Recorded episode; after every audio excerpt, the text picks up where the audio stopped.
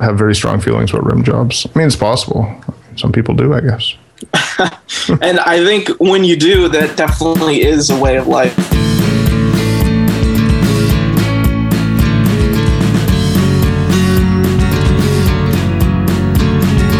All right, hello and welcome to another edition of the Petecast. This time we have a writer, a man about town, possibly the dude who knocked up Britney Spears' sister. It's Courbs. How are you, man? I'm good. How you doing? Eh, you know, I have no major complaints at the moment, but if I think of any, though, I'll, I'll let you know. I'll share them. Um, so before we, before we started, we are we are hanging out shooting the poop, and uh, you know we found out that you're like a couple drinks in and some wings. Got some wings in a tummy. Yeah, I'm- and I actually uh, I have a glass of wine here next to me too, just in case. Excellent. So that's that's what's happening. I think you know. I think that's the way to do the Petecast in general. As, Uh, as drunk as humanly possible. Exactly. as soon as truth comes out. Comes out then. I think. In vino veritas. There you go. Oh my god, Latin and everything. Um, so yeah, and also I was up late last night watching uh, House of Cards because I only recently started watching it and addictive personality and stuff. You know how it be.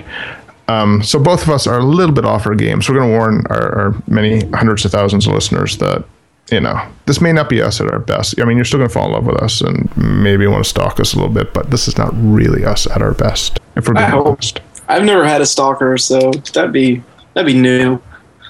I had one. I was disappointed. you were disappointed. I mean, I Oh. think I think she'd been cuter. I've probably been okay with it. Like, look at you hiding out my bushes. Um, no, it wasn't. It wasn't great. So there's there's a stalker threshold. that comes you know yourself. It's like the crazy girl threshold too, right? You know. Uh, yeah, I, I guess that's that's definitely part of it. yeah, if she's cute enough, then you're like, yeah, she ain't that crazy. Until you hang out with her for a while, and you're like, okay, I see it now. She's gonna boil my cat. Great. Um. So, t- so, so pronounce for us your last name. We're going to go back to a story we were telling before we started recording because it, it's fascinating and possibly a little bit crazy. So, Yeah, so uh, my last name is Courbanou. Mm-hmm. Um, it's Dave Courbanou, and uh, it's it's not a uh, it's not French like a lot of people think. It's it's it's Greek only Like because my yeah it's it's Greek only because my grandfather said so. He he had a few different last names, and uh, I don't know the entire history of my dad's side of the family. But I, I do know he has gone by a few different names. Uh, he passed away when my dad was very young, so a lot of that history went with him. But uh, you know, it's fun. It's fun to be second generation of a name in America that has nothing to do with Greek, but uh, I happen to be Greek. So there you go. I mean, even if you got more of the family history, like, wouldn't you be a little uh, leery of it because you know it could be t- completely made up as well, like the last? Yeah, you know, I, I don't know. Uh, I think my father knows more than he wants to tell me. Sure, sure. and and that's that's just fine. Um, maybe maybe one day in the future, but I'm I'm good right now on on what it is I know. I do know we have like uh we have some some cousins somewhere in Australia, so that's interesting. And I think um, I think we have someone else with who shares our last name, but uh, is no longer living, but uh, was never really part of the family. Not, I'm not really sure on the details, but So, I mean, do you think Grandpa Courbs kind of was on the run from the law, maybe, or like, what, what's your what's your theory? Um, I think it, it was it was not so much the law as it was sort of evading uh, the things that come with taxes and immigration. I'm I'm really not 100 percent on that, but I mean, it certainly wasn't. It certainly wasn't because you know he was in the witness protection program. That's that's definitely not the reason. absolutely not the reason. And you know, taxes, psh, they're for suckers anyway. So, um, in our exchanges earlier this week, I guess, whatever it was, you mentioned that you had some ideas for topics, which really, you know, got me off the hook. I was like, Phew, thank God. I got nothing, nothing, son. Um, so you know, feel free, lead off. Let's see where, let's see where we go. Uh, you know, I just I just threw out a few ideas about um, you know, how you come up with what it is you want to write about. I can talk uh, always and forever on about writing and you know the wacky ways in which I do it, and and I love hearing other people's wacky writing things. So yes, I'm a fan. Well, why don't you t- tell me what it is? Uh, you know, how, how how is a seed of of of idea born in Peatland? Well, I mean, I, I have a theory that you know people talk about having writer's block, and I do as well. But I've I've been thinking about it more lately, and for me, it's not so much the writing that's blocked; it's the receiving of ideas. It's the the listening to the universe part.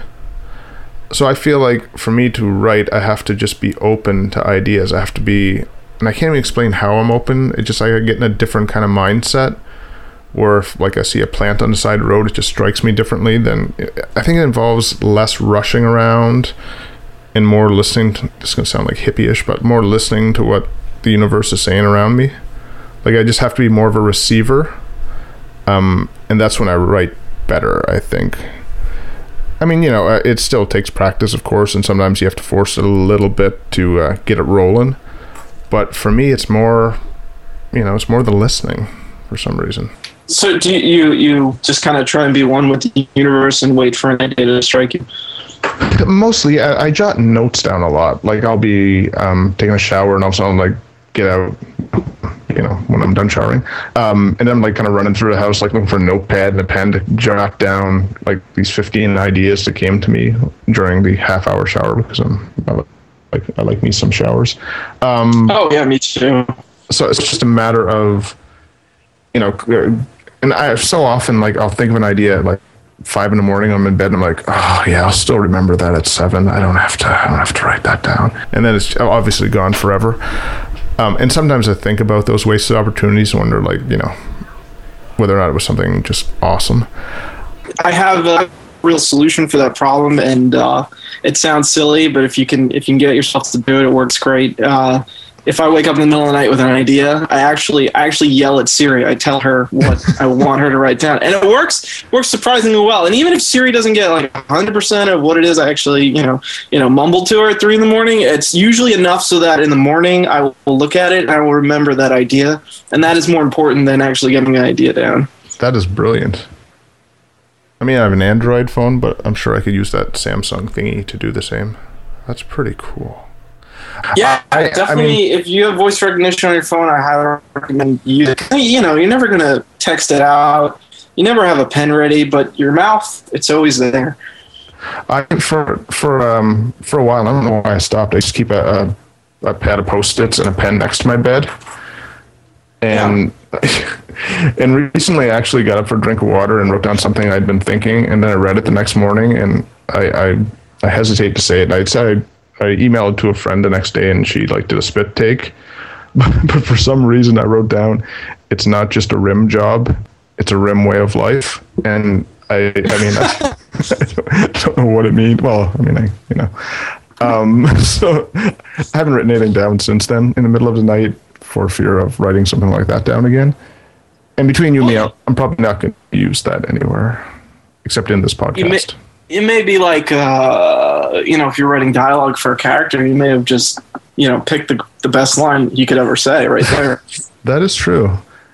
And i'm working on a novel so maybe uh, one of my characters will have very strong feelings about rim jobs. I mean it's possible. Some people do i guess. And i think when you do that definitely is a way of life. Absolutely. Um, so other than than siri doing most of your work for you what like how do you I mean, come up with ideas and uh, grow the ideas? Like, what's your what's your process? I suppose.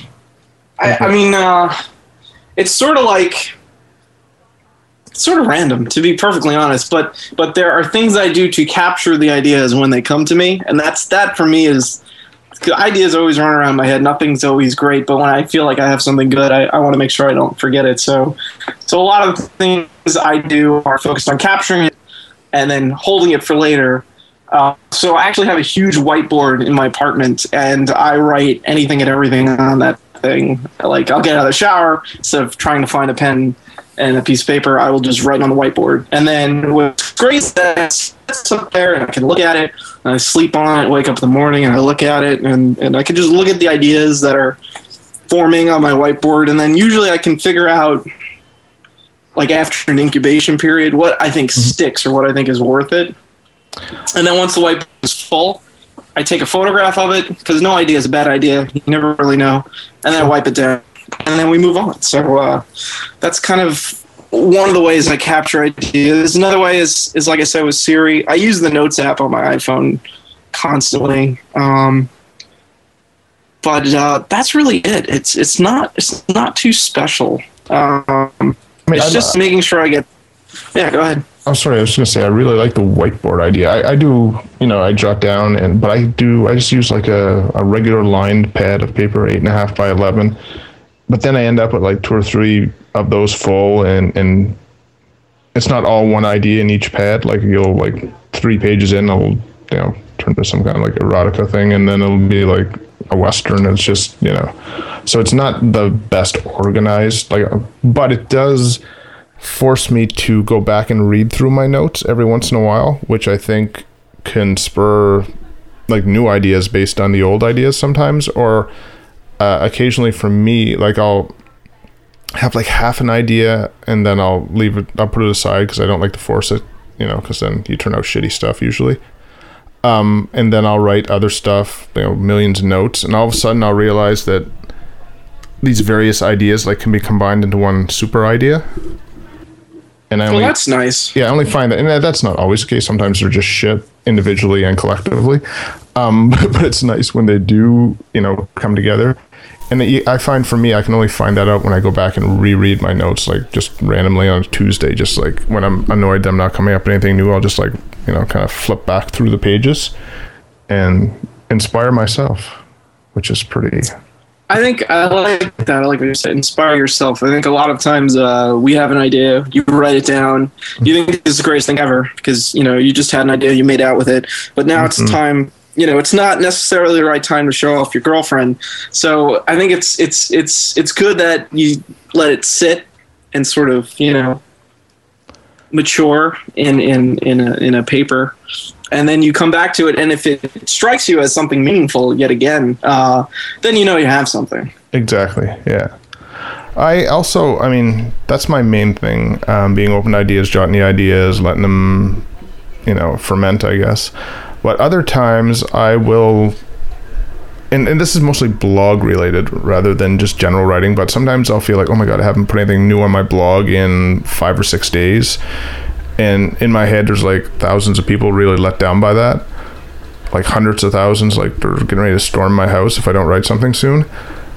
I put odd pressure on myself about my blog. I don't know why, but sometimes a kick in the ass to to do stuff. Um. So and then I'll say, okay, I have to write something today. I don't care what it is. I have to write something for my blog. So I'll like block out hour and a hour, hour and a half, and sit down and just write um, whatever pops in my head. And sometimes it goes better than other times. I'm going to be honest. Sometimes it's it's crap. Um, but I also occasionally, and you know, people may say more than occasionally, but sometimes I'll post something I'm not completely in love with because having it at the top of my blog will piss me off so much that I'll write something better the next day to knock it down a peg. So it's not the top one. I have weird, I have weird like um, games I play with myself to make. Oh, that sounded bad. Um, weird little uh, things I do to kick myself in the ass, and I'm not very bendy, so that wouldn't work. Um, but yeah, just diff- different little emotional warfare things I use on myself to get me to write more. that's interesting It's i. I It's uh, totally weird. You can say it. It's fine. I'm okay. No no no I, I I like the idea that you're compelled to write for an audience i think um, on another level you should always just write for yourself um, I, I yeah, I don't. uh, I mean, I totally agree with that. Um, but I should I should explain that that I don't write what I write. I mean, what I write and how I write it. I'm not trying to appeal to them. I just want to have something up there. I feel like I owe them something, and I'm letting down the team if I don't put up a post. For you know, if I, I can go two or three days. Well, actually, about a third day, I'm getting pretty antsy. You know, I feel like you know I'm. I have a job and I'm not doing it.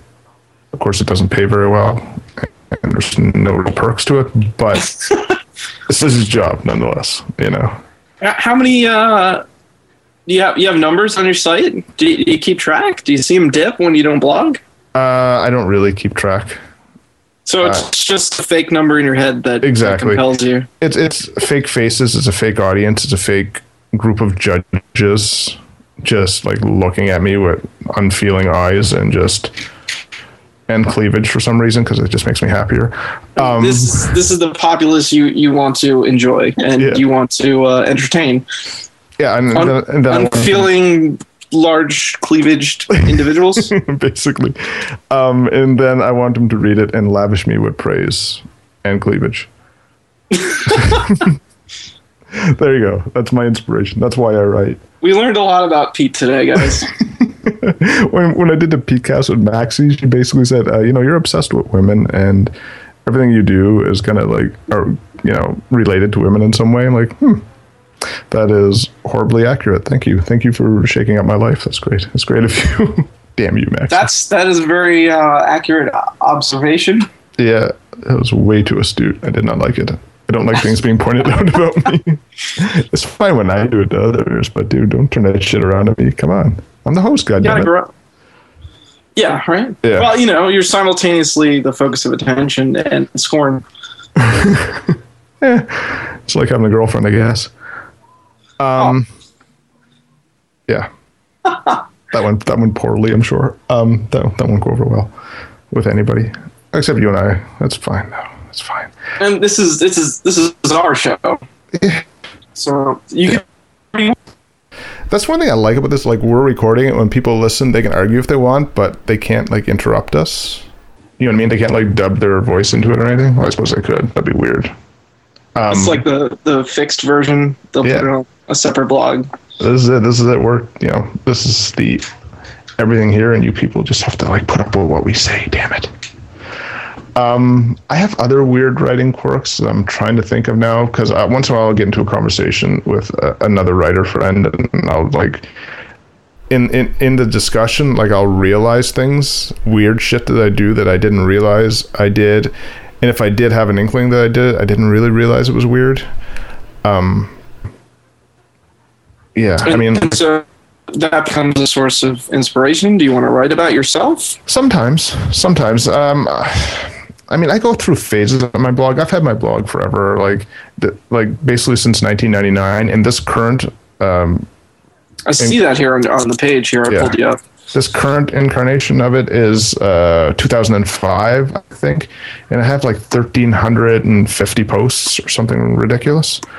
Um, so I mean, it's definitely cyclical. Like for a while, I'll write nothing but fiction. Then I'll say, I'm done with that shit for a while, and I'll write other stuff. And and for you know, one year, I think I wrote nothing but poetry at one point. So it's just you know, you can go back on my blog and see some weird shit, and everyone should like once a week or so. That's kind of great. Um, yeah, I, I really can't say the same for for my own personal site. I, I try and use it as a portfolio for the stuff I do. Um, but uh, like every time it goes through a new in- incarnation, I take stuff down. So you can't really like turn the timeline back and take a look at what Dave wrote like six years ago because I don't want you to read that. It's it's terrible. I Um, yeah, some of my early stuff is yeah, I hear you. It's pretty bad. I, I think I think as I get older, I become more comfortable with the stuff that I put up there. Not that I'm really that old or anything, but uh, definitely stuff I wrote in my teens does not hold up like stuff I wrote in the last couple of years. So No, I So- hear you. And I think we just get, you know, the more we write, the better we get at it. You know, and and I think we get better at harnessing the inspiration. We get better like corralling it into you know what it should be, not just some half-assed version of what it could be. You know, I think we get better at making use of the ideas, the writing ideas. I wonder if part of it is also learning to be uh, more honest yourself and understanding um, maybe what you want to write about is different than what you're good at writing about. Oh, I think definitely. I, I agree with that completely. I've, I've, I think, again, I'm gonna like compare it to um, dating and women and stuff. But I think for me, it, it is. Thanks, Maxie. Um, for me, like again, if if I'm not talking about writing, I like talking about relationships for some reason, or sports. But that's not really tying into my point right now. Um, I feel like as as I got gotten as I've gotten older, um, I realized that sometimes the women you're attracted to the most, like you have a type that really like pulls you in, oftentimes can be just the worst possible type for you that like bring out like the worst version of you that the relationship goes shitty. I think as you get older you start to get to the point where you can appreciate these women. For me it was like i used to love um, women who were like a force of nature who were just like messy and like creative and just you know you know you think to be wild in bed basically if we're going to be completely honest. That's you know what the male brain thinks, what the male brain usually thinks when he meets women like that. But uh, I've found out that I'm much better suited to women who are you know stable and. so you've gone from like a Jackson Pollock to like a Bob Ross. Oh, happy little trees everywhere. Happy little accidents. Little tree living here. Yeah, I I freaking love Bob Ross. Mostly the show more than the paintings, but um, yeah, so you uh. know, I've I've come to terms with the fact that while I can appreciate like the the creative types, the writer types of women, that I'm probably best suited with like the kindergarten teacher. So, um, sounds like a title for a really dirty book. I'll probably write it at some point. Um, so yeah, I forget what my point was about the writing, but it was basically a parallel to that. Oh yeah, learning learning what it is that you need and not what you want. Yeah. Kind of. Or what you like to write and what you're good at writing. The difference. Yeah. Yeah. yeah certainly there's there's writing that's self indulgent and there's writing that's good writing. And yeah. uh I feel separating like I, the I've, two is important. I feel like I've spent lots of time doing both. Um, and I think you got to. I think you got to write shitty before you can figure out what shitty writing is.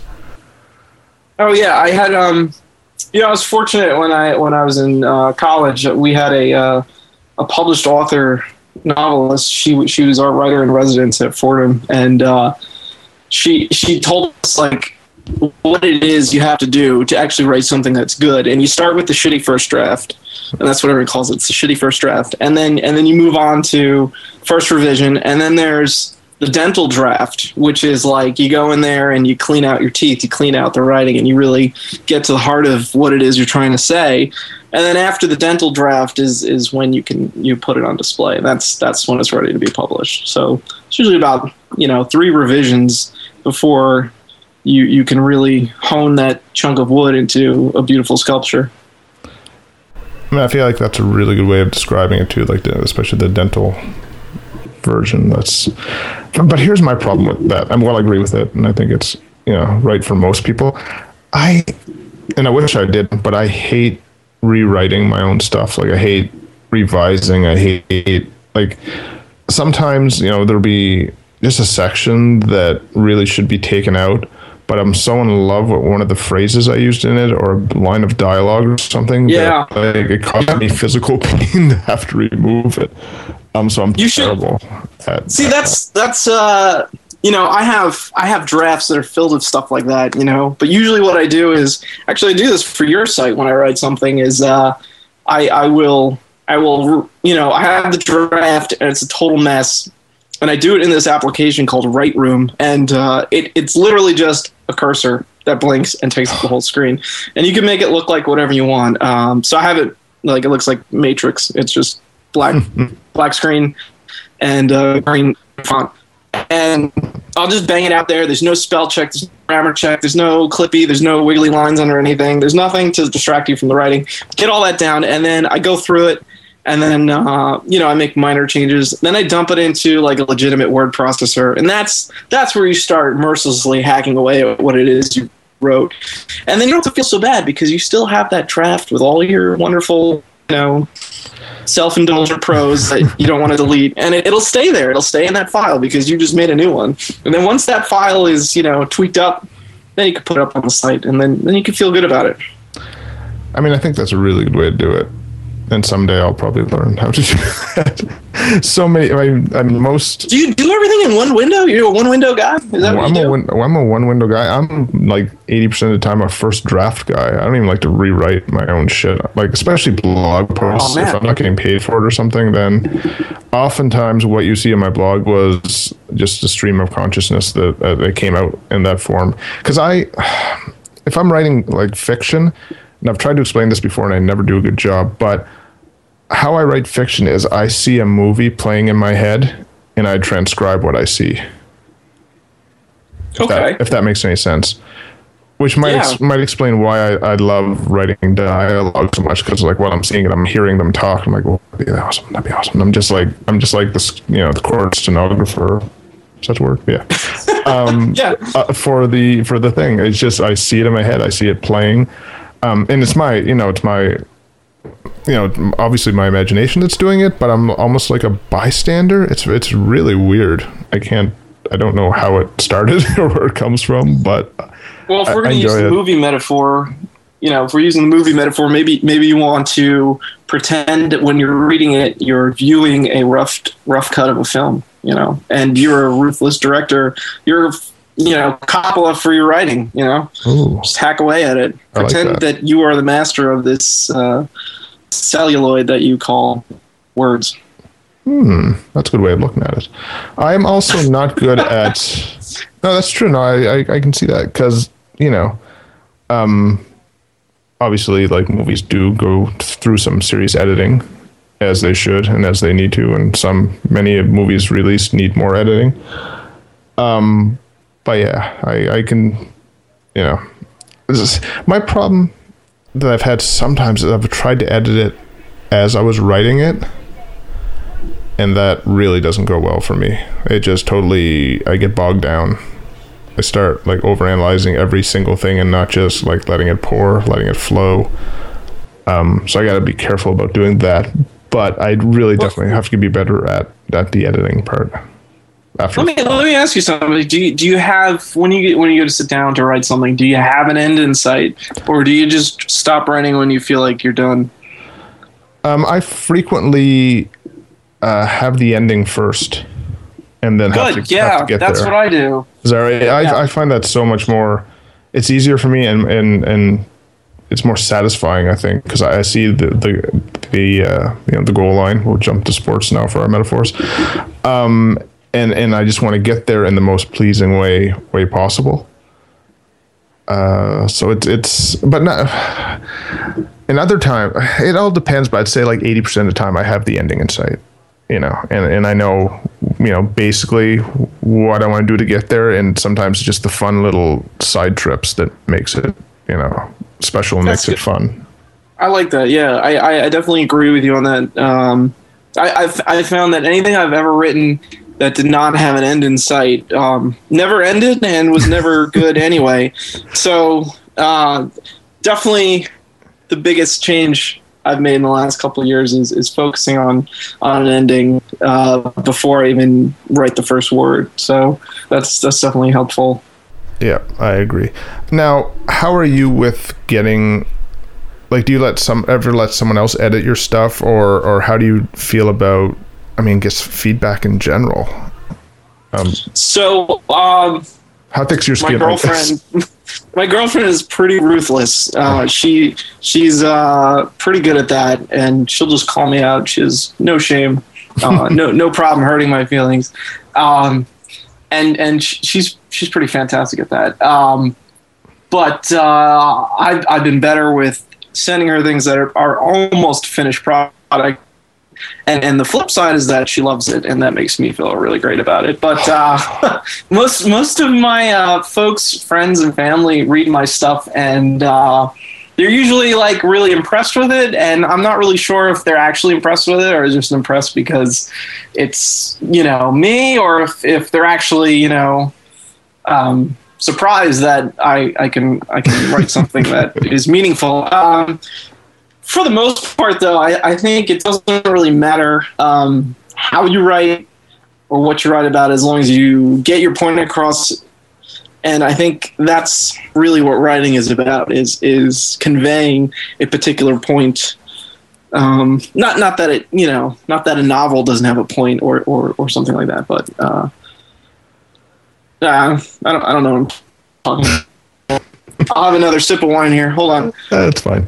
Um, I don't think I could have a girlfriend at slash editor who would be harsh. I mean, it might be. I think it might force me to like really buckle down and only show them like the the almost final draft.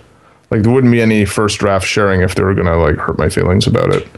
Also, it wouldn't. I don't think the relationship would last very long because I don't take criticism very well in general. Like as a concept, I, it's not going to go well. I'm like, yeah, well, your You cooking fucking sucks. I like that. oh my god, dude. Well, you know, I mean, I guess, I guess, what's your end goal? I mean, are, are you writing because you want fans, or you writing because you want to want to write something good? You know, I mean, I'd rather get, you know, whipped over over a sentence and at least make that sentence kick ass than than uh, feel like I just have a psychophantic girlfriend who will like it because I pooped it out. You know. Yeah, no, I get that too. Um, I write. I don't know. It it changes why I write. I think for the most part, I write because the stories are there and they want to come out. Um, but I mean, some days, like obviously, I wrote like almost nothing of poetry for a year on my blog, so clearly I wasn't trying to find too much of an audience or really be successful that year. it's really hard to to make poetry uh, accessible, especially if you're Joe Schmo. I, I mean, I think that was part of why I started doing it. Like, because I always found poetry was kind of for other people, both to read and to write. And I thought, Yeah. I wonder if, like, I, because I f- find like most of my writing is very, you know, um, the common man kind of thing. I'm not like trying to impress anybody too much with really fancy, colorful wordplay. Although sometimes I go through phases where I try to be pretty. Um, but I just Take out the thesaurus. or I just like, yeah, sometimes, and not not too often though. It's it's very it's not very very often for me to use one. It's just I'll hear a word I really like the sound of, like it, it like it sounds like music to me, and then I put it in the back of my head, and I know I'll use it someday in something I write. Like I, I like I like the way mu- words sound. What, what's your favorite word? Hmm. Hmm. That's a good question. Did one of us just get booted? No, I'm here. Okay. Oh, it was it was Nico talking to me, typing to me. He either called me charming or told me my favorite word is charming. Hmm. Either way, I do like the word charming, and I do like the word cadence, both for what it is and what it sounds like. Just kind of have a cadence. It does. It does. Now, I used to have a favorite word. Now I can't remember. It, it's gonna piss me off. Um, I have. I have what's yours? One. Yeah. I, I like. Yeah, we did this in a class, and, and I'll never forget it because because it's fun to say. Uh, I like the word opulent. Oh, it's good. It it sounds like what it means, and I like that. It does, right? Yeah, it's Yeah. another one of those. like some words don't sound like what they mean. Like lettuce. What the fuck's lettuce? I don't know what lettuce Oh, is. lettuce sounds disappointing, and lettuce kind of is. is disappointing. Yeah, It's like ah, fuck lettuce. I can't even. Don't even get started on lettuce. Just it's it's it's weird that we collectively of humanity has agreed that lettuce can be eaten, but only after you have adorned it with many many things, it's and just we're okay with that. it's it's like the, you're ingesting dampness. It's just ah, lettuce. Why? Come on, who are you fooling? Lettuce. Your your your colon's happy, but none of the rest of you is. That's true. Eh, I don't even know how happy that guy is. I haven't asked him, but you know, lettuce. You haven't asked him? Doesn't he talk to you at least once or twice a day? Hey, he does his thing. I do my thing. We don't.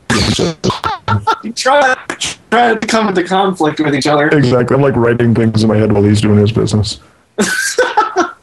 um. So yeah, back to like how I dump a girlfriend pretty quickly if she was like critiquing my stuff. I, I, I, I, you know, in addition to editing my own stuff, I have to also get better at at taking criticism uh, less personally and like not wanting to go to war with someone for saying something. Yeah, you know, Pete. Pete, have you ever have you ever taken like a writing class with like you know your peers and they judge you like in I real have time? no peers. Uh, no, no. I was a I was a marketing major, man. I just kind of like started writing on a whim. Oh, I see. Okay, yeah. Yeah. Um, I did a lot of workshops in, in school, and that was that was like cutting your teeth because uh, you know you'd have a story due by a date, and you would have to print a copy for everybody in the class and distribute it. And the very next day, after everyone read it, you would just basically sit there and hear every single person in the class tell you what they thought about it and, and critique it. And uh, And you, know, I had I had one girl one time just straight up tell me that she didn't get it, she didn't like it, and she thought it was terrible.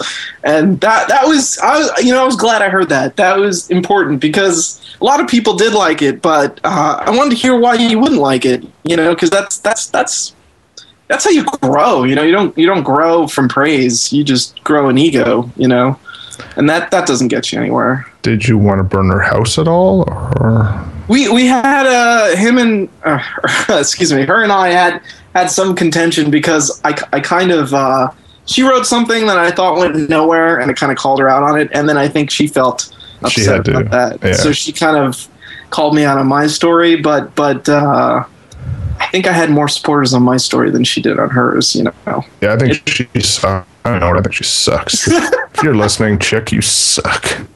You're lettuce. You're like writing lettuce. That's what you are. Damn it. Writing lettuce. I'm imagining a fountain pen getting, you know, just with a nib of lettuce flopping around on a piece of paper. Ugh, lettuce. Um, so yeah, my problem in that setting would be that, you know, I would like not quietly. I don't think I too much Irish in me to really put up with that. Well, I mean, you don't have to shut up. The the point was that you have a dialogue with your readership and you get to do it right then and there. And I mean, you know, I don't, I don't know where you live if there's like a local college around somewhere, but I often think about just taking a class, a writing class again, and, and being with people who care about writing because it's a great feeling. I mean, you should, check it out if you can. I've thought about taking writing class, but now you're making me not want to because I feel like they frown at me throwing chairs at the people who are reviewing my work. I, feel, I feel like that would be like yeah you do really take your work so personally? Because maybe maybe we're learning something here. I mean i mean I, essentially if it's so personal to you that you can't handle the criticism why are you publishing it? I'm a riddle wrapped in a mystery wearing guess jeans basically um, covered in secret sauce. Oh. um, i don't know. I, I want to impress girls. So so your motivation at the end of the day is to make women happy? I want I want girls to like my writing and think I'm nifty. Um, I don't know. I just I don't know if I'd really react that badly in that setting. If it was like, you know, if I was going to get my turn to, to, read their shit, I don't really like reading other people's stuff though. Um, so, like, says the man who who runs a site about other people writing.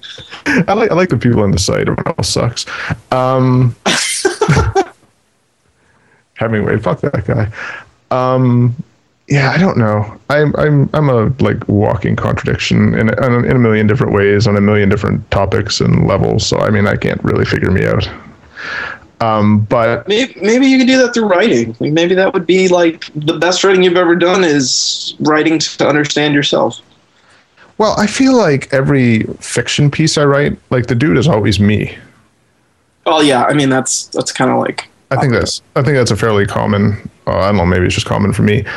Um, but I, I get asked frequently like who the women are, and you know it's always an interesting topic. And I always say it's either someone I dated, someone I wanted to date uh, but didn't date, someone I'm interested in now, someone I was interested in before, someone made up, uh, someone on TV, or my ideal woman, or you know. So I just give them a laundry list of possibilities but I don't ever like to really discuss like how the sausage was made, you know. Interesting. Um I don't really just write to impress women. I just like saying that because it amuses me. Um, I write because I love, like, one of the best feelings in the world, other than women, is when you nail a sentence and you know that people are going to get it. They're going to read it and go like, "Oh yes, a universal truth It's going to people are going to read it and think that that's absolutely the perfect way to describe that feeling or that thing you're looking at or you know that salad. You know i mean? If you know and when you stop typing you look back at it and you're like there's no fucking way i would change a single like letter in that. That is perfect. And i love that feeling. I think that feeling is it's rare obviously when you really really land something. I mean you can land stuff like pretty frequently like where you're like okay i'm, I'm pleased with that. I'm proud of that. But when you land one, like when you smoke it, when you make like really good contact and it's like phew, over the green monster, like when you know you hammered that sucker, that is an amazing feeling. So that I, that's possibly the reason why I write. I think you write you write to hit home runs. Yeah, But I'm the only, uh, I'm the also the umpire, right? I don't really need someone else to say, "Oh, that's like the best thing I've ever read." I just need to know that, like, you know, I nailed it, and that that just I wouldn't change a word. That's that's the that's the feeling. It's the I wouldn't change a word feeling. I think that it's addictive, and it's the rush I'm, I'm looking for when I write. Yeah, I wonder if you wrote a few things and then compiled those sentences that you really felt like knocked what it was you're trying to say out of the park, and maybe maybe built something from that. That might be interesting. I think yeah, I think um, some days I think that maybe my blog hurts my writing because I'm just putting out like the first drafts of things and then I'm done with it. I hit publish and although I will say that some of my favorite pieces, like in my my novella, I used about a year's worth of blog posts for a lot of the material. And I was writing the novella all along. I just didn't know it. I was writing the same characters and all these fiction pieces, and it was all tying together. And I just didn't see the big picture yet. So I kind of took those out, uh, the blog posts, put them together, and I took out, you know, the the the lines, the the paragraphs that I really thought I, I nailed and used them, and I kind of tweaked and fixed the other stuff so I did, I did, you know, for my novella, I did, I absolutely did like rewriting and, uh, oof, I don't know, three, four versions of that as well. Um, but yeah, I, I sometimes describe my blog as like my writing notebook. It's where I'm like jotting stuff down a little more polished than actually like on a pad and paper, but not oftentimes not much more polished. It's just, you know, I don't like typos in it. That pisses me off. But sometimes the ideas are still pretty rough around the edges and that's okay. I'm that's happy. interesting. Yeah, I'm. You know, I, I've like my blog has evolved. My view of my blog has evolved. What I use it for has evolved. My voice, I guess, has evolved to sound you know cheesy and writery, um, or you know annoying. Um, you know, but when you blog for that long, it it you know it's bound to change. It'd be pretty dull if it was the same shit all the time. You know.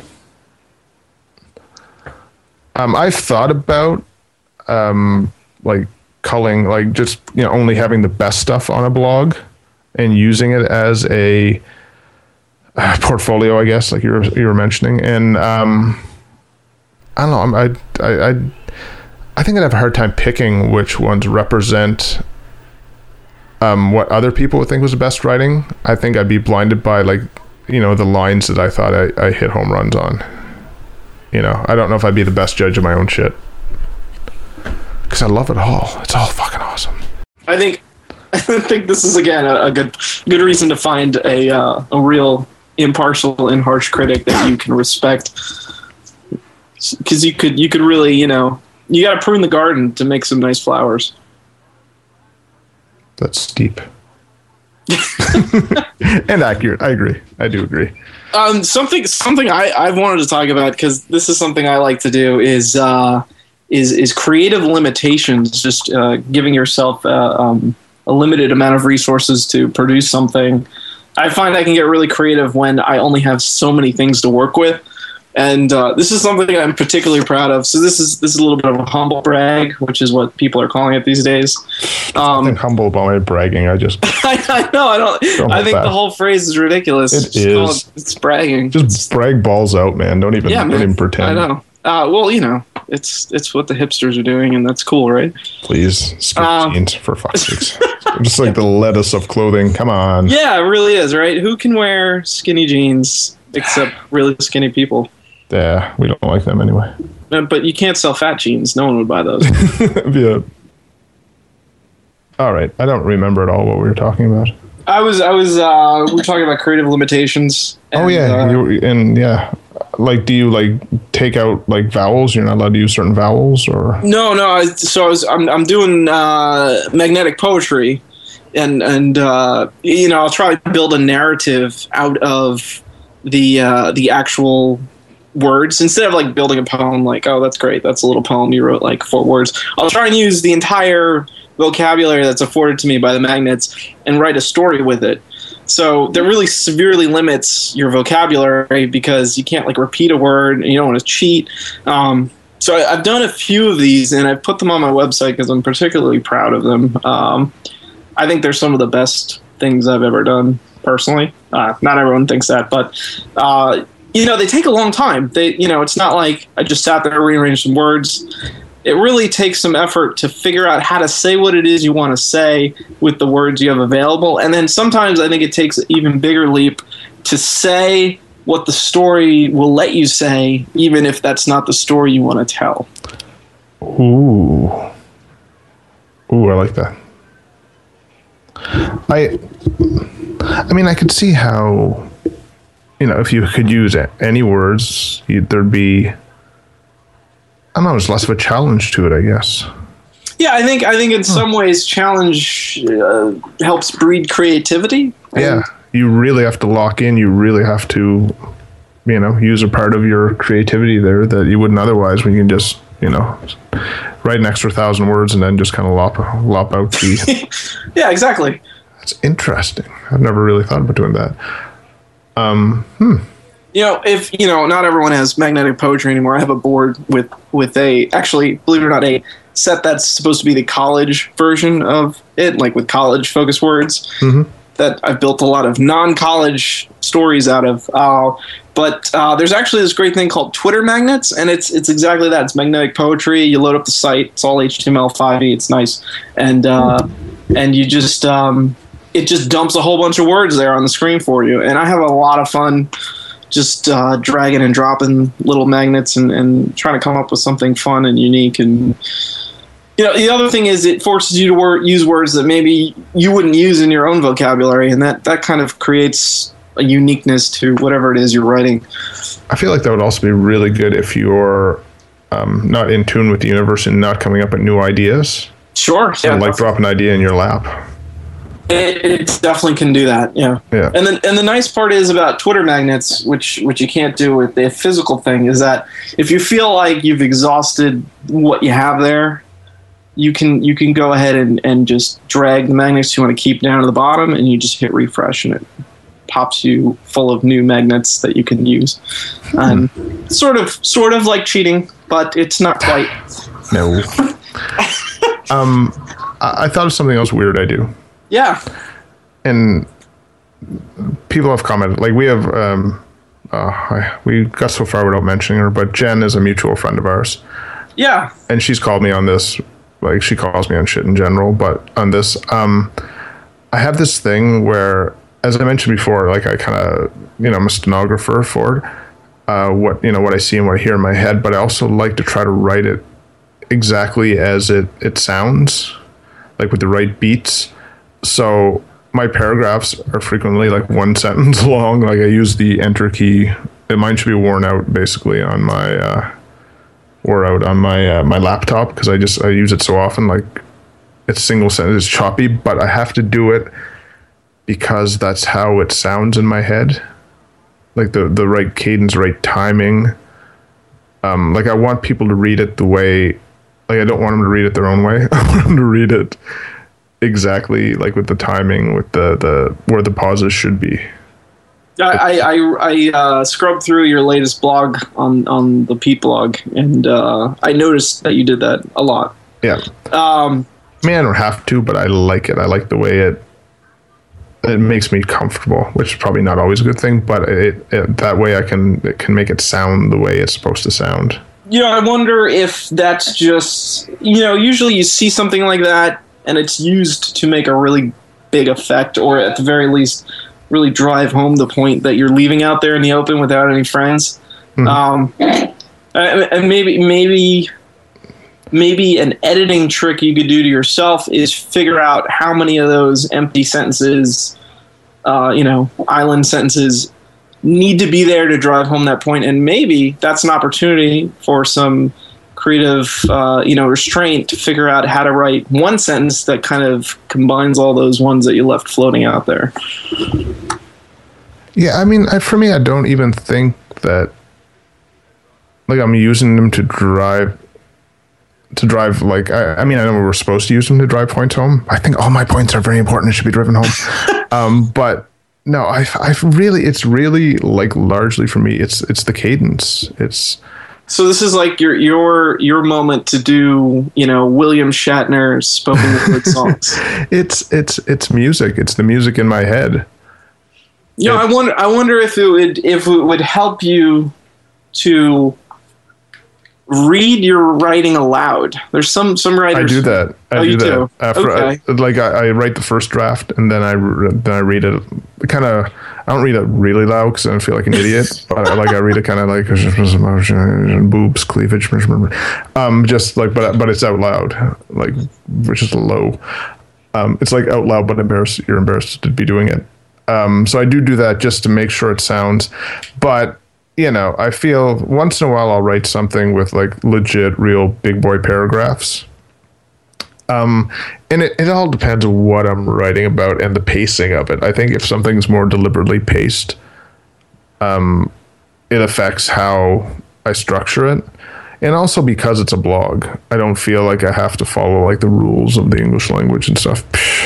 Screw that. Well, that's that's definitely there. I mean, it's your blog. You can do whatever you want. Yeah, I mean, I and, and frequently my sentences aren't even really sentences because it, like the cadence part again, it can't be longer. Than, it has to be like You get that green squiggly. It says fragment. Yeah, I yeah I ignore that. Um, say fuck you.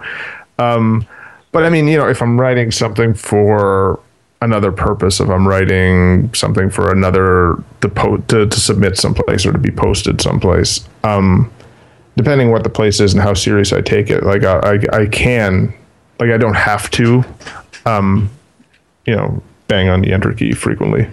So so let's bring this full circle. You're saying Jen calls you out on this frequently. She calls me out and everything frequently. Um, but I mean, I made I I'm I'm commented in one of my blog posts about the fact that I do that. That like every paragraph is a sentence, Shatner style, and um, she said, "No, really, you do that? You know, you know how she is. You know what that one's like." um, so yeah, she kind of hassled me about that a little bit. Well, you know, we all just want you to do your best, and that's kind of like what your fourth grade teacher tells you. But it's still it's still true. It's still true. No, I think she just likes to be a pain in the ass, just generally. She's bored. She's got time. That's it. All right. She's got nothing but opinions, that one. nothing but opinions. No, I mean, you know, sometimes they're good, sometimes they're helpful. I will admit. Oh, fuck, I hate I admitted that publicly. I'm uh, I sure. don't, know, I don't know if I want, I don't know if I want to leave that in, Nico. I don't know if I want to have to like suffer, suffer the pain of her finding that out. Um, you know, no. So she's good with the tough love for sure, and you know, it is important. I think to have some people. I mean, I wouldn't. You know, I did. I still don't know how I'd do with a girlfriend giving tough love on on my writing. Maybe it'd be like maybe I would love it. Maybe it'd be like the most ideal thing ever, like a partnership, and maybe you know maybe because you're so for me anyway. Like when I'm with someone, I'm like, I'm very open. I'm very um, you know I'm huge on communicating. I'm I'm you know there's a comfort level there's a, a safety level that you know you can say what you want and not worry about offending the other person and so maybe maybe that's what i need to get over the hump of wanting to burn down the house of, anyone who like would critique anything i wrote maybe that's the key right there That's that is definitely a, a focus point for growth. I would say. i don't want to grow man i like it um but no i yeah i think that could be interesting and i like one one thing I like about writing is I don't really feel like anybody can ever like say like you know they're a master of it. Even like you know the greats, you know like Dr. Seuss and you know whoever and Aaron Sorkin. Those are two examples that came to mind for some reason. That's a really big uh, difference. I don't know. I don't know how long that paper would be to compare those two, but it would take a long time to find find a connection there. It'd be And interesting. I think I think your writing style is well adapt to that. that is that's what you need to do. Uh, I think that's what I should do right now. Let's just end the podcast, and you Sorry. get on that six degrees of separation between Dr. Seuss and Aaron Sorkin. Yeah. Um, but no, what I do, you know, I do love that about writing is that, like, you know, um, and also what I love about blogging is that, like, say today I write a post that I absolutely love, and that I think it's like one of the best things I ever wrote. Like when I get up tomorrow, like I gotta do it again. You know, there's like no rest. damn you blog, make me work. You know, that's that's interesting Uh, because I used to. That's interesting what you say about no rest. I definitely think that's important. I, I used to I used to blog for a living. I used to write about uh, enterprise technology. It's a pretty sweet gig, um, except that you know when you're a freelancer, you basically have no health insurance. Yeah. I, probably different in Canada. You know, everything's great up there, but Yeah, uh, pretty awesome. Every you know you would finish i would i would work for like 12 hours a day like nonstop. You wake up you grind you get something out and then you grind and you get another thing out and then you grind so that you have something for the morning and you wake up and nothing you did yesterday matters. It's literally it's literally garbage. It's already it's it's less than yesterday's news. It's it's just been buried. And it's time to like you know ramp up your writing and get that google fu out and figure out how to optimize whatever it is you wrote because your job is not so much writing as it is to generate hits. It gets it gets it gets really gets to you you know? It's like what, what am i I would think so. um I mean, I think I think what you're you know what you you know you get up and you feel like oh, I wrote something yesterday, but you know, and correct me if I'm wrong here, but are you are you saying it's it's not enough to just have written something yesterday? You got to keep writing. exactly. Yeah. Yeah, I mean, and also like once, and part of it is is that that fake. I mean, I know there's a real audience, but that fake audience in my head, it's partly to to feed them, and it's partly just because fuck you, I can. You know what I mean? Like I, I just want to just want to prove. Like I mentioned before in one of these that some when I first started, like I wanted to win blogging.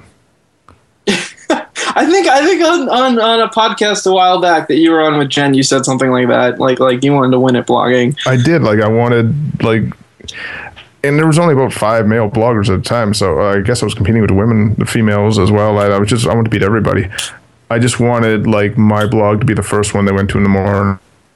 Like my blog, like my post, make all the other posts suck, like by by comparison.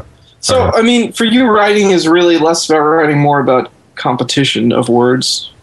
It's it's a competition with other people that don't know they're in a competition. It's competition with with writing something perfectly. It's a competition with um, the other people trying to impress women. It's a competition with uh, getting the right cadence. It's a competition of or, or the the race of getting all the words down before you forget them. Pete, I think I really think you should take a writing class. I think it would do you a lot of good. I consider it.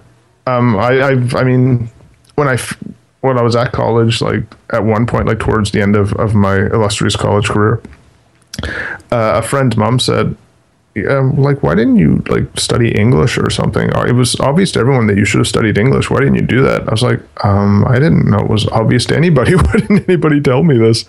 They're like, we thought you knew. I was like, oh. Oh, I, I there's there's like pretty girls in marketing. I don't know. I didn't really give it a lot of thought. And and there is the constant string in your life is women. There it is. We started talking about it, and we've we've They've we're still talking about it. And then yeah, nothing but lead me astray. Apparently, goodness. God damn. Um, but you know, it's it's not all competition for me for writing. It's it's. I mean, I do love it. I love just like trying to get the right words, trying to use them. Um, and it's. I mean, sometimes it is like stressful. Obviously, like if you if you feel like you're blocked, or if you feel like you know you you want to describe something and you can't do it right. You know what I mean? Like you, you have it in your head what it should be, and you just can't quite massage the words um, to I, to I exactly say give up. Give up move on to something else. figure out yeah, or, or or just put it down. You don't have to give up forever. You could just put it down and move on to something else because mo- most of the time I find the things that I like come to me when I least expect it, and and focusing really hard never has really brought me anything quality. My best writing has come when I wasn't writing. Like one of the best Sure, yeah. I ever wrote, I wrote like uh, two of them come to mind that I really, really, really liked. One I wrote while washing the dishes, and one I wrote in the shower. Like just wrote it go. entirely in my head and then got out and typed it. There you go. So yeah, I mean, I don't, you know, I don't want to make it sound like when I sit down, like I force myself to write something, and you know, because I've have I have big gaps in my blog where I I posted nothing for you know months really. Um, but again, it's all it's really cyclical for me. It's you know whatever's going on, like, and I've realized like if I'm in a relationship, it, it seems that I write less because I'm there's less yearning or something. Um, It's unrequited, you know, emotion. yeah, and you know when I'm all happy and in love and stuff, then I just want to go be happy and in love. I don't really have you know. I could write sappy stuff about being happy and in love, but I find less of a drive to write stuff. I'm not. I don't have like strong emotions to get out, like the love and the happiness. I, I want to keep those in because they're they're nice and snuggly. but the you know, oh my god, I hope I don't die alone. That one you want to get out, so you got to share it. You know what I mean? You got to write that shit down. Definitely. So you know, I yeah, I mean, I go back and forth on whether or not I would enjoy a writing class, but having never took one, I'm not really the best judge of whether or not I'd enjoy it. You know, I think I think it's less about enjoying it and more about more about learning from it. yeah, If I- fair. but fair- but fair if you enjoy it, that's even better. yeah, I, mean, I don't really like to learn. That's a lot of work. No one Um, likes antibiotics, but when you're done taking the round of antibiotics, you feel a lot better about it. Not not that your writing is poison and it needs to be cured or anything like that. That's not what I'm saying. That's a bad analogy. Yeah, no, I'm pretty happy with my writing, basically in general. Um, but I, I mean, for me, I can tell when I'm on and when I'm not on. I mean, I think anybody can, you know, you're either feeling it or you're not, right? Um, you say you, you, you know, some of your paid blogging stuff. That was like some of that SEO writing and shit. Yeah. Some of that business. Do you feel like you learned anything from that that you could take to real writing? Because I don't really consider SEO to be writing, despite the word being in there. Well, I mean, a lot of uh, I'm a little Not- snobbish about that. For sure. no, no, no, no. That's fine. Yeah, and I actually have a really And good I'm, answer. and I'm sure you were. I'm, and I'm sure you were good at it. Don't get me wrong. well, yeah. I mean, I was getting paid. And So. we, you got to pay the bills. No, I get that. I'm not. Um, I'm, you know, not like so there's a few like not everything I wrote was like uh, let's just SEO the shit out of this thing because you know you got to have some opinion in there somewhere. And I you know I, I went on a lot I went to a lot of events. I, I interviewed a lot of people. I used to have Skype calls like this with like you know so and so from whatever company and you know what are you doing? So so there's definitely like building a narrative is important because no one wants to read something that looks like it just you know farted at a BuzzFeed or something like that. Um, but uh, I worked with another guy later in my blogging career, and uh, th- that was a focus less on SEO, more on like something original, something creative, um, and that really honed.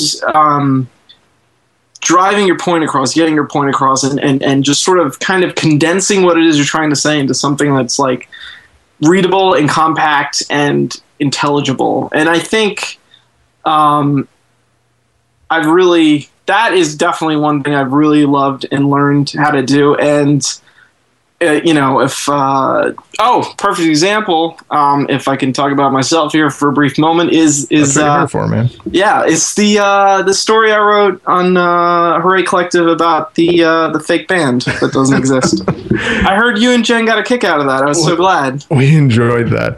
I I hadn't read it yet that morning because I was busy obsessing over my own writing. Um, so she she g chatted me as she often does, and and she was like still trying to decide whether or not it was a fake band. I think because I think she had read it once, and she's like, that's either like really good satire or he's talking about some band we don't know about. And she, I think she was just trying to still piece together. So she sent me the link. She go read it right now, right now. Um, probably in all caps because that's how she talks to me. that's how she lives her life. Um, so I went and I read it and I was like, that. I said, I'm not sure what he did, but I think he did it really well. so that, that was my first reaction. I was like, I don't think it's real. Let me read that again. It, so I love that we had to read it more than once. I think that was awesome. I think that was, and I love that you did something different because there's like obviously nothing else like that on, on that on that blog anywhere. You can go back in the archives, and I thought that was you know I think that's brilliant because I think that for me was the spirit of the Hooray Collective from the beginning, right? So I I'm think- always trying to do something different. Um, yeah, I think you seem to fully embrace it. Like especially with that one post, I was like, yes, see, this is just it's well So- done weirdness, you know. Pete, I hate to break it to you, but I've I've done it two other times, and I don't think anyone noticed. I actually. So that's either like much either you were much more effective or much less effective those times. Yeah, I don't. I don't know. Um, Either way, I, I- like that. I sent them to Jen. She she she was she just said you know well done. Um, but uh, I think they went for the most part unnoticed. I did I did a fake book review and I did a fake obituary, and um, I remember the obituary. That was fake. Yeah, well, I mean, it talked about the year twenty sixty whatever in astrophysics. I mean, so I'm not sure how it couldn't be fake. Oh, yeah, I, yeah, that one didn't land for me at all. I was so confused. I mean, not did it land, I just didn't. I was just confused. But I remember That's- that. I remember reading it and thinking, all right, I need more time to discuss this, or I have to email Dave or something. And it was uh, one of those work days to get away from you. And I never ever did go back to it. I remember that because I was thinking, what the fuck's he talking about? Wait a minute, what's? And I and I like see sometimes I like that to be like completely confused. Well, yeah, I mean, uh, I don't think anyone caught on to the book review either. I think they were confused, mostly because it was so cut and dry. I mean, I think if you read it, you would have no idea that it was a book that didn't exist.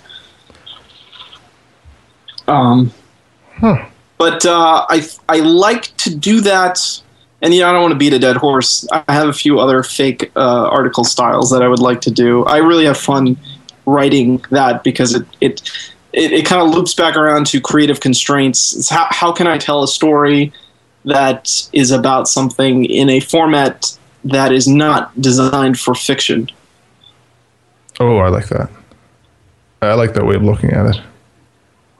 because you know you don't you don't think of you don't you don't open up the New York Times and expect to read fiction, you know. But No. every article in there is, is written in that style. So I, I think long term, I'd love to compile a book with a ton of those styles. Uh, but I don't know if that would get old, if that would wear on you, or the novelty would wear off after like the fifth the fifth story. You just yeah, it's fake. I think if I could tie a narrative string across all of those.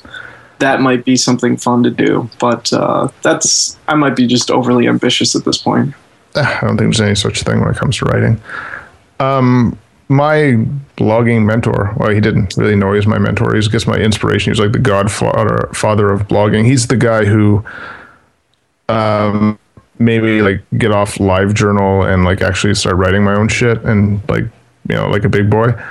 Um, uh, Tony Pierce, he writes the bus blog, busblog.com, I think is the domain name. And he's been writing since I don't even know. But his disclaimer, and I don't know if it's still on the blog, but it was all along, was um, nothing in here is true. And That's a good disclaimer. but it, you know, but he'd be, you know, he one day he'd be just writing about like he started. He was the bus blog. He was riding the bus to work, and he started a blog. Um, so you know, that's pretty, you know, makes sense. Um, but some of it would be obviously real, but then he'd you know write a post where he and Anna Kournikova were like dating, and then sometimes he'd write about how he was a secret agent in the past, and it's just it's so, you know, uh, I can't even explain it, but it just like showed me that so much more could be done with blogging than just hey, I got drunk last night, yay, woo. Um, you know what I Oh, mean? Just yeah, yeah. journaling, the journaling bullshit. Do, do you um? If I could derail us here for a second, you know, I love derailings. we talk we talk a lot about writing, um, but I think it's important to talk about what you're reading, and I think I think what you're mentioning. Uh, just about doing something different. Uh, I keep thinking of David Sedaris. I don't know if you've read anything he's done. I But- he's been at the top of my list of hey, I got to get some David Sedaris stuff because like about four different people have told me I'd enjoy it, and Oh, yeah. I know he's obviously like very well known, but for some reason it just keeps not happening. He, he writes. Yeah, uh, you should because like I think I think any one of his books could have been just like you know a blog from you know a period of time. They're all like not not everything is nonfiction, but not everything is fiction either. So he, he writes a lot of interesting personal essays. Some of them are in character. Some of them are you know just talking him talking about himself. But uh, if I could think about a modern blog that would really you know talk to people it would it would have David Sedaris' voice on it. That's for sure. Check check it out. I recommend. oh, What's on my shelf here? I have Barrel. La- uh, no, sorry, Barrel Fever. Um, Jotting it down. that's definitely definitely something to grab. I am, and you should check out Tony's blog too. Everybody, Yeah. Uh, what's what's his name or like full name? Uh, his name's Tony Pierce, but I think the domain name is busblog, busblog.com, I believe. Um, and it, like I loved like when I first started reading it, it was just white. It was just like no, not the topics. The actual blog itself was just white with writing. It wasn't. He didn't like. He he was one of the first people I saw who really filled something with photos, but the the blog design design itself was very minimal. He did a a post. Oh God, I don't even know when. A million years ago about how to blog, like telling people how to blog. And uh, he was like one of the first people I ever heard of who turned blog posts into a book. He called it a book, I think. That's yeah. There you go. Um, he's he's just like he was way ahead of his time. He's like, honest to God, he's like the godfather of blogging. Like anyone who wants to see how it should have been done from the beginning, he's he's the fella. And I had him on as a guest like about I don't know, probably a year ago or something. It was I was I was like talking to my idol. It was really cool, and he was the sweetest guy ever. Really, really nice guy. Just a, a stand up dude. You know, he's one of those guys who wants your friend. He's just a good guy. You know. That's pretty great. Yeah. Uh, that's that's got to be a good. Uh, And he's he's done some big stuff too, right? He was like the guy in charge of all the blogs for the LA Times at one point. Like he's, oh wow. he went legit. Blogger in chief. Yeah, he went legit legit for a while there. I don't know. I think he works for mm, the dude to do the Oscars, the Academy of Performing, whatever dealies. I think he's uh, you know when they thank the Academy, I think he works for the Academy. That's cool. Yeah. So yeah, you should check. Everyone should check out his blog. He's he's he's cool bananas. Um, yeah. I lost track. Oh, I, I, I think primarily though. What what what are you reading? What's the last book you read? I am currently reading uh, my friend Amanda, friend Amanda uh, Osborne, who breakthesky.net, I think is her blog. She's wrote um, this is her second book. It's an ebook about uh, her travels in Asia. I think I think mostly China. Um, so that's what I'm reading right now because I think all us bloggers have to like look after each other.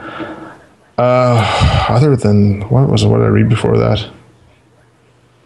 Uh, the other one comes to mind is Almi's uh, book. I've been reading a lot of blogger books lately. It appears. Uh, what else is on my Kindle? Knee deep in the blog. Yeah. Oh Christ! I can't remember. I can't even think right now. What I have. I have about uh, I'd say ten to fifteen books. Like where I'm like twenty percent into them. so it's just whatever mood I'm in that day. I just kind of go through a little carousel thing, spinny, spinny, spinny, and then find. Lately, I've had an urge to read um, the classics. Like go back and and read uh, Hemingway. Go back and read some Dickens. Go back and read, you know, Melville. Just whatever you know, like maybe find like a list of the hundred greatest books of all time and like work my way through them. Just because I feel like I've been binge watching TV. I feel like I've been reading blogs that you know aren't like broadening my mind at all. So I kind of want to go back to the go back to the classics and and cleanse my palate, refine my palate too. I suppose. I like that. That's uh, that's a great idea. I, I, I kind of uh, I definitely dig that. Uh, the last book I read was uh, not not it's not a classic in the traditional type, but um, it's called A Voyage to Arcturus, and it was written in 1920, and it was the inspiration for both C.S. Lewis and Tolkien for a lot of uh, their work that came Wow. after it. Um, it is dry as a bone, It- and it is long, and Long it took, shit. it's it really is. It took me a long time to finish, and it does not have an ending that makes much sense um, outside of some serious deconstruction.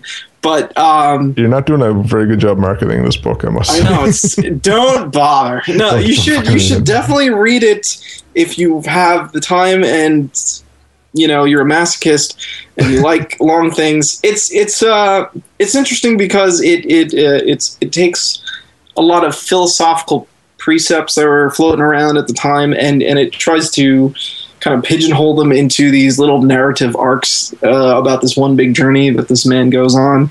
Um, so it provides it provides an easy way to think about things that people were thinking about back then, and it also kind of provides a history for. Uh, yeah, this is very academic. I'm just gonna I'm just gonna you know if you're bored, you should just pick it up. It's it was it was an academic exercise, I guess. I'm being honest with myself. I, I kind of forced myself to read it, but uh, I'm glad I did because it it kind of provided an appreciation for storytelling that is sort of non-traditional.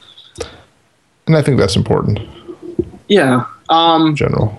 Now on the on the other spectrum of things, the other the other book I finished recently was um, A Scanner Darkly by Philip K. Dick. Mm-hmm. Have you have you read anything by him?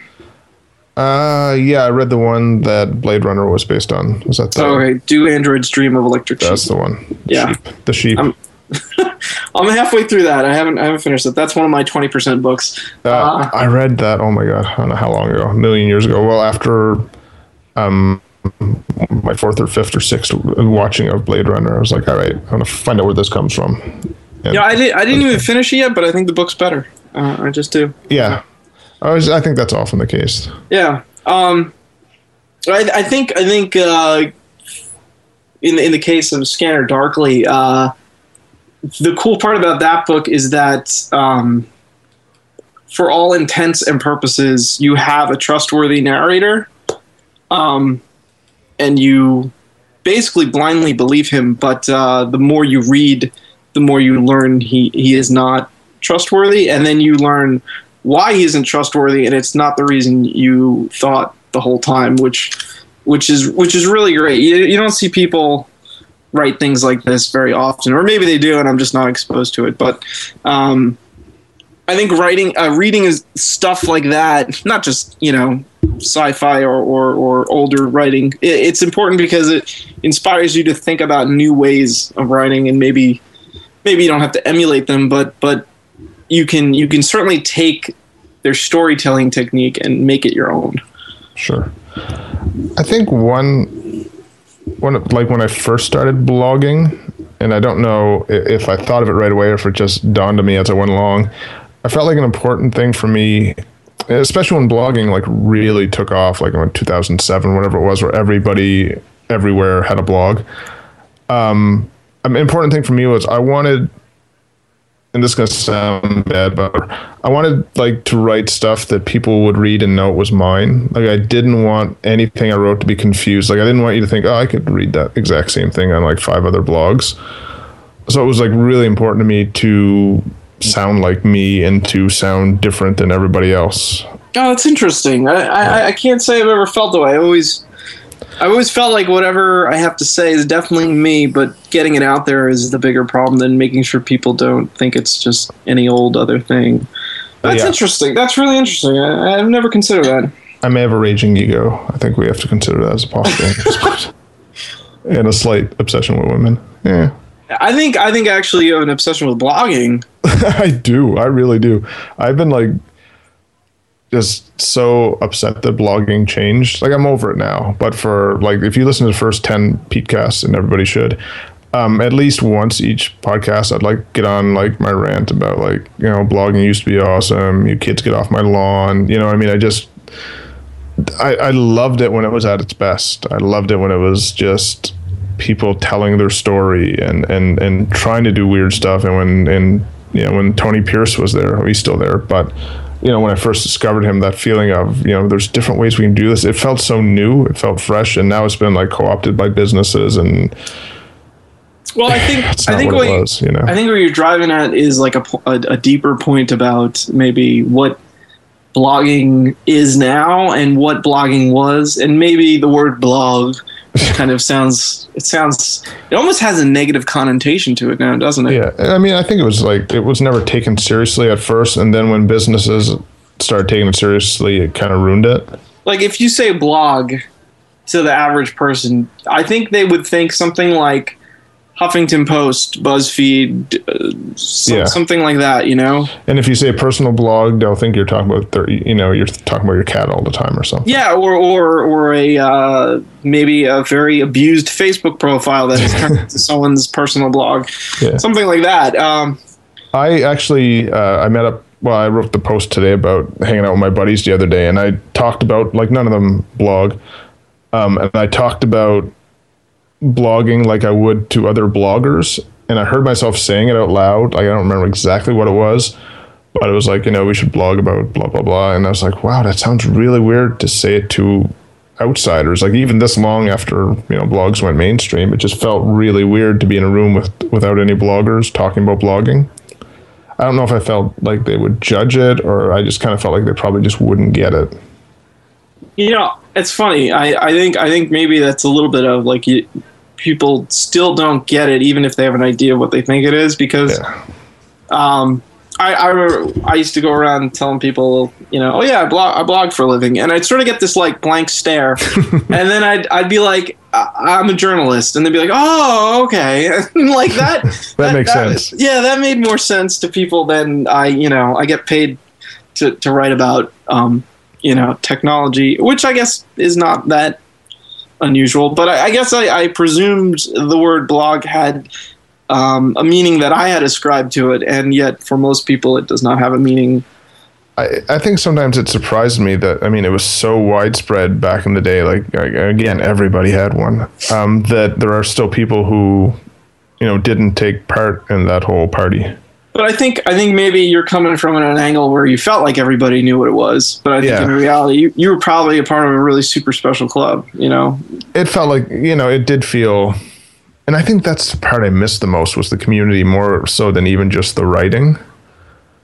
You know, you'd write a post and you get 30, 40 comments and it'd be you know the exchange with people and and and like then you'd find new read new writers to to go read and you know it was just it was like a utopia of ideas and very hippie-ish and you know and for me it was like the possibilities of what blogging could be like it could just grow and everyone could express themselves on it and then it went to poop so what are you gonna do I think I think it's a sign of the times too. I think like you know um, everyone wants to know what it is right away. I think no one wants to take the time to read anymore. And I think if you built a community of people who like to read and write, that's really wonderful. But I think to have mass appeal, you need to just be able to fart out something that is uh, in the English language and is no less than 300 words. And then what you need to do is turn on the comments and just let people, you know, fight each other there. I think that's that's that's what we've we've really that's what blogging has become now is can we say something controversial and can we get clicks and can we Yeah. get traffic? Um, and I think I think I definitely understand your frustration where where where it felt like something you know warm, fuzzy, and special, and now it feels like something commercial, cold, and, and boring. And yeah i think that's exactly it I, I share that frustration um, a little bit with Twitter because I feel like you know I was there when Twitter was fairly new. I think I signed up in early 2008 yeah me too uh, it was great. It was really cool, and and people still didn't know what they were doing with it, and and you were kind of seeing how people used it and, and learning, and still tweeting that you were making a sandwich, even though that's like the, the least helpful thing you could tweet about, and and it that was novel at the time, though. Yeah, it did, though, right? Yeah, it's like- sandwich. Like, hey, someone in Japan's making a sandwich. I wonder what they're having. You know, it just it seemed interesting, but it's like texting the world. exactly. Yeah. Um, And then and then I think it became like uh, a soapbox for everyone to jump on and just yell at the internet, and Yeah. I, I see that a lot now. Um, and you know hashtags, and now they have stock tags, and you know so on and so forth. Uh, I think I think it's still a good platform, certainly better than what Facebook has become over over time. But Mm. uh, I, sh- I share that sentiment where you feel like you had something special and it's it's not yours anymore, and you know they took it away from us, man. yeah, they, they took it. Twitter doesn't mean what it used to mean. Um, when I, I, I I wrote a column for uh, a tech column for my my my college newspaper every week or so, and uh, I wrote about Twitter, and like everyone was like, I don't get it. I don't get it. What's what's the point? I don't get it. Like, just go on Facebook and write what it is you want to say. And uh, I had a hard time explaining to people why it was so special to me. And I was like, oh, let's just get on and, and check it out and, and see what it is. You know, brevity is the soul of wit. Do it, do it, do it.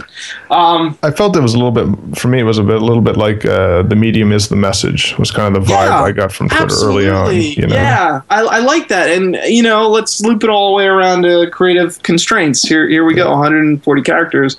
Oh, Um, that what pisses me off. I think the most about Twitter, well, is you know the huge amount of idiots, but also that every like my best attempts at tweets were always like 154 characters or something or, or 162 like they're just i just needed a little bit more if they could have raised it to like 180 characters I- i'd be like famous and rich or something now i swear so many times, and then I get frustrated like trying to shorten it. i'd be like uh, contractions and put n instead of and. That's like no, I can't do that. I can't do like Twitter, uh, like text speak and put out in the world. I just can't. So I delete my my brilliant, hilarious, insightful tweet and like curse, shake my fists at the air and Well, stuff. that, that is like a lost opportunity to figure out how to say what you want to say better. I think some jokes need certain words though. I think you need when you when you shorten it too much. I think it kind of it, it dulls the edges. It feels too short. I think sometimes you actually need a little bit, and, and I don't want a lot more. Like I wouldn't need 280 characters. I just need like about 180, 175. So make all difference in the world. there's this thing called app.net and it's like 240 characters instead of 140 and it's basically exactly like twitter except uh, it's it's I'd be a god there. well that's the sad part there's really no there's no traction there because it's it's uh, owned by the users like the users subscribe to the service and then developers are supposed to code things into the service that the users want. And it's sort of this ebb and flow. And basically a couple months ago they said well we don't have enough money to do anything new but we're not going to turn the lights off. So it's sort of like uh, in limbo right now. But it didn't really catch on and i wonder if part of that you know comes back to um, can't you just tell me what it is in as short as time as possible? um, which I think is what t- Twitter has kind of become, and instead of it being a creative constraint, it's become like a like I see people do this all the time where they like end their tweet with like a one of two, and I, I want to avoid that at all costs. Now I'm not against the follow up tweet. Like if you have a joke and a punchline, and Yeah. you can appropriately play them, that's wonderful because that again the medium is the message. Like Yeah. um, but when I see people like like tr- try and tell a story on Twitter, I was like, this is not the place for that. Yeah, it, and, and I think it just does seem out of place. It seems like you don't understand what you're using. You don't understand the tool or the the whole vibe. Yeah, exactly. Which. I mean, I don't necessarily agree with the vibe most of the time, but at least you know, respect the vibe. what, what do you? when what when do in you- Rome, yeah, Yeah. definitely, definitely. I I you know I've gone through phases where I've tweeted a decent amount, but it's very infrequent. Like I'll I've had nights where I just get bored and just tweet randomness for like a couple hours and then go to bed. But it's happening less and less just because there's just so much noise there that you know then you just feel like you're yelling in a crowded room. I, I totally understand that feeling, but sometimes, um, kind of, just, I, I like to do like a, a late night barrage of tweets. I, I try to make it entertaining, even if What no is it about late night, man? What what is it? I I, I get it completely, but it, for some reason it was the same thing with me. Like I just the filter turns off. You know, you're, you're tired. You stop self editing, and you think you're wonderful, and then all of a sudden you're you're you're on Twitter talking about it. I mean, to, to be fair, I think I'm wonderful all day long. But no, yeah, the filter, once the filter goes off, who the hell knows I'm going to say that? It's it's helpful sometimes to do that. I mean, I think that's why a lot of ideas come late at night because you're not hating yourself for thinking of terrible ideas. You're just letting them happen. yeah, for me, it's early in the morning as my as my, my magic hour. Like I can, you know, I, I'm not awake enough to think any of my, my writing ideas are bad ideas. Like they all seem like gold. So then, you know, you're free to explore them and play with them. And that's when some of that really cool stuff comes out for me, I find. Oh, that's nice because in the morning usually I'm just angry that I'm awake, and usually I am the That's- most pleasant like person waking up in the world, and I've like, you know, it's really annoying to like girlfriends who are cranky in the morning. They just don't. Like my last girlfriend's like, I, I don't know what to do with you. You're like talking way too much for the morning. I don't. I can't handle this right now. That was like pretty much daily. Um, yeah, I, I just wake up in a good mood. Like by lunch, by lunchtime, I hate the world and want to punch everybody. But, but in the morning, I'm just you know, golden. that's I- great. I don't really want to punch people. I kind of envy that ability. I mean, Yeah. uh, for me, for me, it's uh, it's the twilight hour that that special things happen. It's that that that that bridge between um, passed out and still still still functioning. still something going on in there. Some neurons firing off. Um, I think capturing that twilight is is definitely something that I wish I could do more. Uh, but I think I would. I think the rest of my day would suffer as a result of it.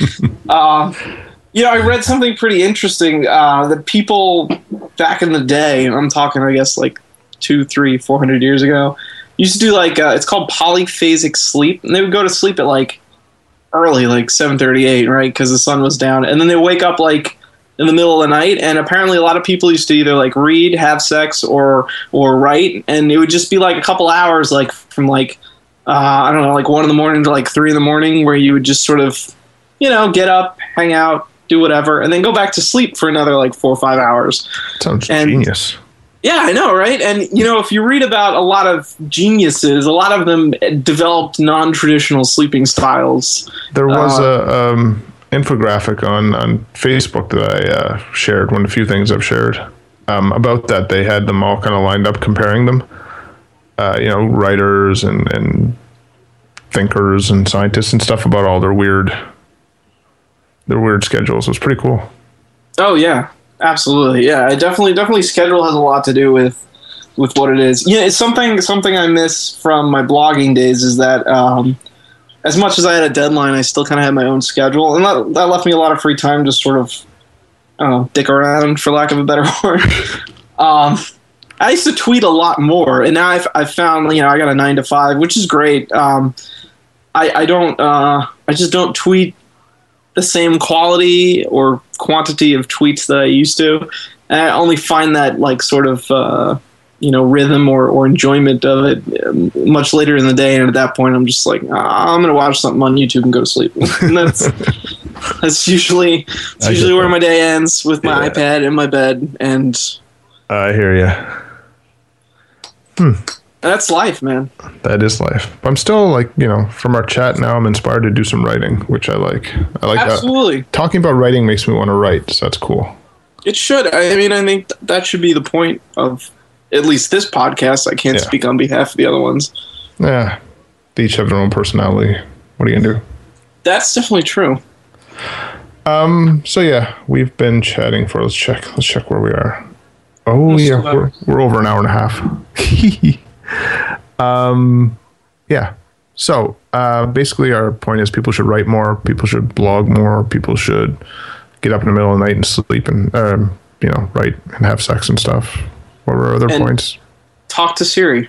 Talk to Siri. Like you know, don't waste good writing ideas. Like get them jotted down somehow.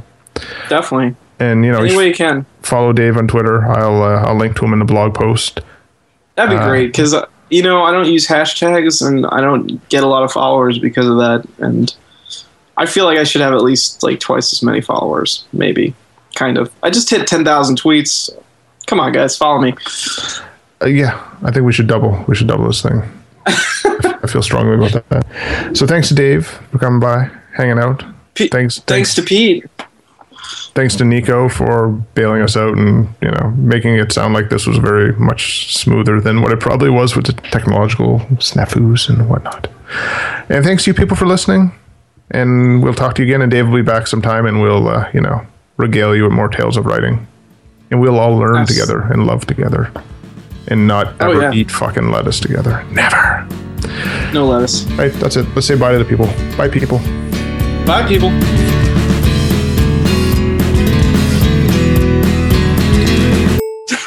Writing lettuce.